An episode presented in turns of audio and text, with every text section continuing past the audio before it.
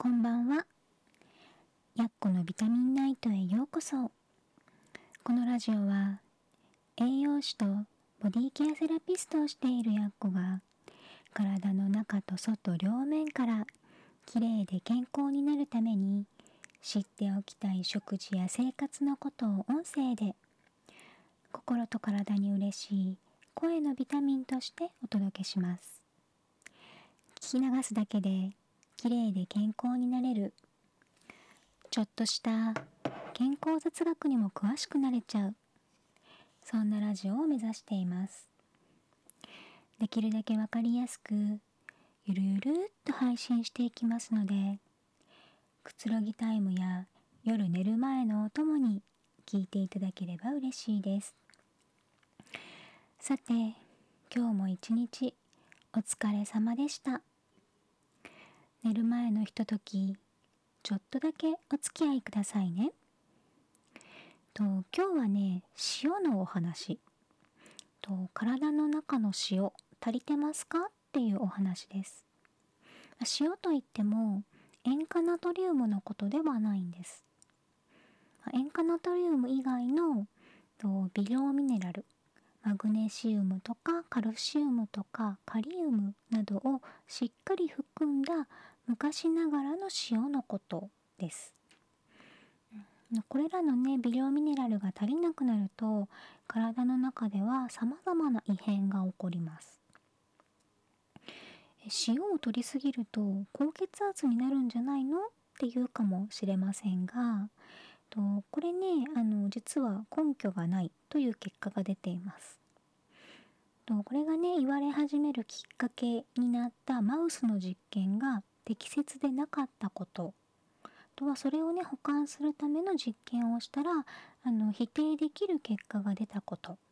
あとはその他様々なレポートにより最近では食塩の摂取量と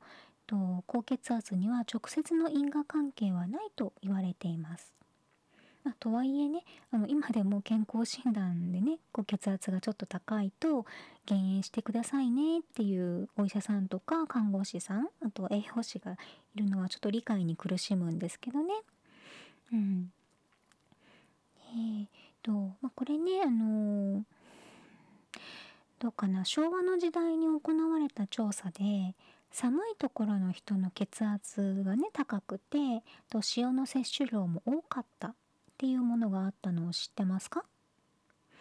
これがねあの最初のマウスの実験を裏付けるようになって塩の摂取量と高血圧の関係がねちょっと声高に叫ばれるようになるきっかけになってしまったんですけど寒いところの人の血圧が高いのって当たり前なんですよ。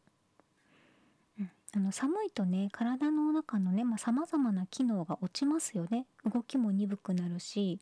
動かなくなりますよねそもそも。うん、でそんな中でも血液を全身に届けないといけないからこう勢いをつけるために圧力をかけるんですよね。この圧力が血圧なんですよ。うん。からねあの気温が低くなって体温が低くなると血圧上げないと危険なんですよね血液が全身に回らないから。だ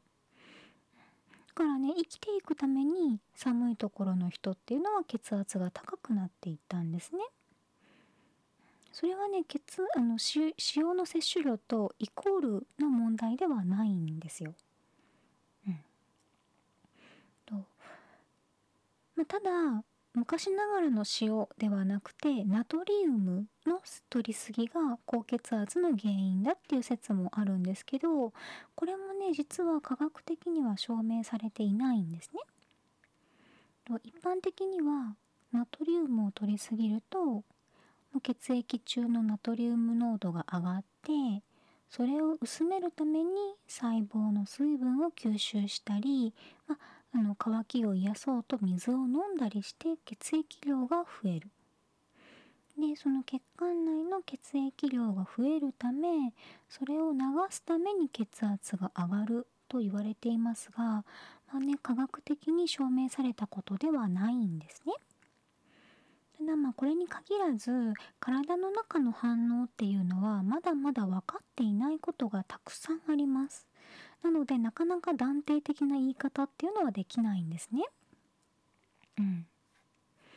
で、まあ、さっきからねあの塩とナトリウムと、うん、マグネシウムととか言ってるのがちょっとわけわかんないかもしれないんですけどと一般的に塩として売られてるものの中にはうんと塩化ナトリウムが、まあ、ほぼほぼ100%に近い99.9%ぐらいの生成塩とかね、まあ、テーブルソルトって言われるようなものなど、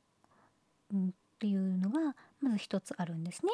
これはほぼほぼ塩化ナトリウムだけであの構成されています。それとは別でうんと塩化ナトリウム以外の成分ですねと他のミネラルうんとマグネシウムカルシウムカリウムなどのミネラルをしっかり含んだ塩っていうのもいっぱいあるんですね。うん、でそのナトリウムが多いことが問題にはなるけれど、うんと逆にそれ以外のミネラルが足りないっていうことも問題になるんですね。なので塩は、まあ、調味料のところでも少しお話ししたんですけどこの塩化ナトリウム99.9%とかの塩ではなくて他のミネラルもしっかり含んだ塩を使うことが大事なんですね。で、まあ、こういう塩私が塩っていうのはそっちの塩のことですね。塩化ナトリウム99.9%の生鮮塩ではなくて昔ながらの塩の方なんですね。でこの塩が足りないと何が良くないのか、まあ、ちょうどね今の時期に気になることとしてはあの脱水と冷えです。うん、あの寒くなってきてねあのトイレが妙に近くなった人とかあと体が冷えて冷えて仕方がないって人いると思うんですよ。うん、そういう人はね大概塩が足りないです。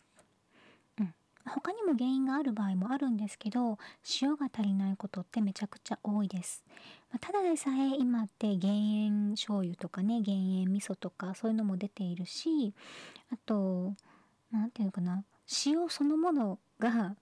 あのほぼほぼこう生成塩に置き換わってしまっているので外食が多い人っていうのはまず間違いなく生成塩しか取っていないし家で作っていてもその使っているお塩が生成塩であればあの他のミネラルが足りていないっていうことになるんですね。なのであのミネラル不足っていうことは大いに考えられるんです。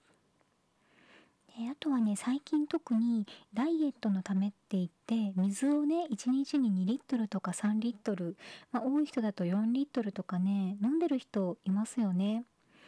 あのこれね大丈夫な人はいいんですけどやってしまうと体調を崩す人が多いんです、うん、ただでさえミネラルが足りていないのにそれをさらに薄めてしまうからなんですね、うん、でその結果起こるのが冷えと脱水なんです。え水を取ってるのに脱水って思いますか？これねあの夏の熱中症と一緒でと体内の塩分濃度が低いから余分な水をね出そうとする働きが起こるんですよ。そうすると必要以上に汗とか尿として水を出してしまって結果として脱水になってしまうっていうことが起こるんですね。実際に熱中症で病院に運ばれた人っていうのは水分も足りてないけどあのミネラルも足りていないってことがほとんどなんですよ。うんなのでミネラル不足っていうのは本当に大事というか、まあ、深刻なあの状態をね引き起こしてしまうので気をつけないといけないことなんですね。であと冷えの方はうんと何ていうのかな元になってるのがマクロビオティックの考え方ではあるんですけどあの塩が足りないと体は冷えるんですねこれは。これ本当にあの多分実感してると思うんですよ。あの寒い時にお味噌汁とか塩気の効いたスープって美味しく感じられますよね。これあのあったかい時よりも寒い時の方が塩味って欲しくなるのはそれなんですよ。うん、あの体がね本能的に欲してるんですね。でそれを無視して水をガブガブ飲むのはちょっと危険なんですね。あの寒くなってまあ、トイレが近くなってきた人とかね冷えを感じるようになってきた人は一度ねちょっと塩を取ってみてほしいなって思います。といってもあのただただいっぱい舐めればいいっていうのではなくてあの美味しいと感じるくらいの塩分で、まあ、味噌汁とかスープを作ったりと料理のね味付けをしたりっていうことなんですね。その時に注意してほしいのはさっきからお話ししているように食卓塩テーブルソルトですねとか生成塩のような塩化ナトリウムがほとんどという塩を使わないこと。それと味の素などのうまみ調味料を使わないことです。これらはねナトリウムだけを取ることになってしまって、ま、体内のねミネラルバランスを崩してしまいます。こういううまみ調味料ってねあのグルタミン酸ナトリウムとかイノシン酸ナトリウムとかグアニル酸ナトリウムっていう、まあ、ナトリウムの塊なんですね。ナトリウムたっぷりなんですよ。でまああのうまみ調味料賛否両論あって原材料がどうとかね科学的に作られたからっていうのもあるんですけど、まあ、私個人的にはナトリウムの取りすぎになるのが一番良くないんじゃないの？って思ってます。何でもかんでもうまみ調味料かけるのはねちょっとやめといた方がいいなって思うんですね。そういう意味でね。うん。で逆に取ってほしい塩っていうのはあの伝統海塩って呼ばれるお塩です。昔はね自然塩とか言われてたんですけど最近ちょっとあの表示がねうるさくなった関係であの伝統海塩って呼ばれるようになってますね。であのパッケージのね表示を見ると、まあ、原材料名のところにはと海水のみが書かれていて、まあ、その後ろの括弧の中にだいたい産地が書いてあります。で工程のところには天日ひらがまって書いてあるものがいいですね。そして成分表示もしっかりチェックしましょう。とナトリウムだけではなくてマグネシウムとかカルシウムとかカリウムなどのミネラルの量もしっかり数字で載っているものにしましょう。でナトリウム以外のミネラルがだいたい全体の5%ぐらいが目安ですね。5%から10%の範囲に収まるものを選ぶといいですね。10%に近くなるとちょっとね味がえぐみがあったりとかして美味しいと感じられない場合もあるので5%ぐらいが使いやすいですね。でこれはねあの、ま料理に使うのももちろんなんですけどと蒸したお肉とかお魚あと野菜につけて食べるだけでも美味しいです。うんあの寒くなってからの冷えとか頻尿となんとなく気力がないなとかやる気がないなとか、まあ、そういったことに悩んでる人がいたらぜひ一度試してみてくださいね。では今日も最後までお付き合いくださりありがとうございました。ゆっくり休んでくださいね。